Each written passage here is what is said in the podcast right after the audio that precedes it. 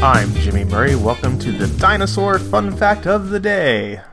Today's dinosaur is Aucasaurus. Aucasaurus is a genus of medium-sized abelisaurid theropod dinosaur from Argentina that lived during the late Cretaceous of the Anacleto Formation. It was smaller than the related Carnotaurus.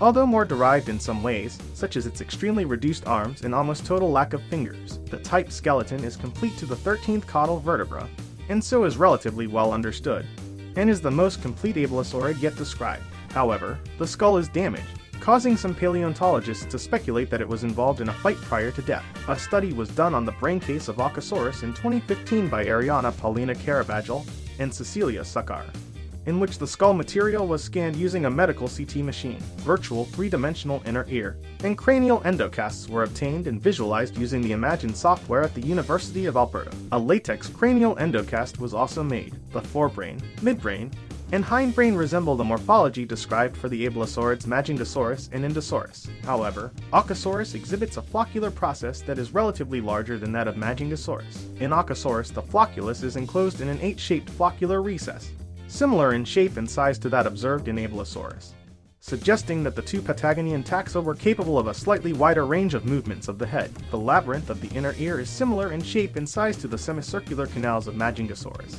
although the lateral semicircular canal is shorter in Aucasaurus. Don't forget to tell your parents to send us their suggestions and yours to at the Jimmy Murray on Twitter. I'm Jimmy Murray. Thanks for listening to the Dinosaur Show on the Kid Friendly Podcast Network. Music by Kevin MacLeod, executive producer Chris Kremitzos.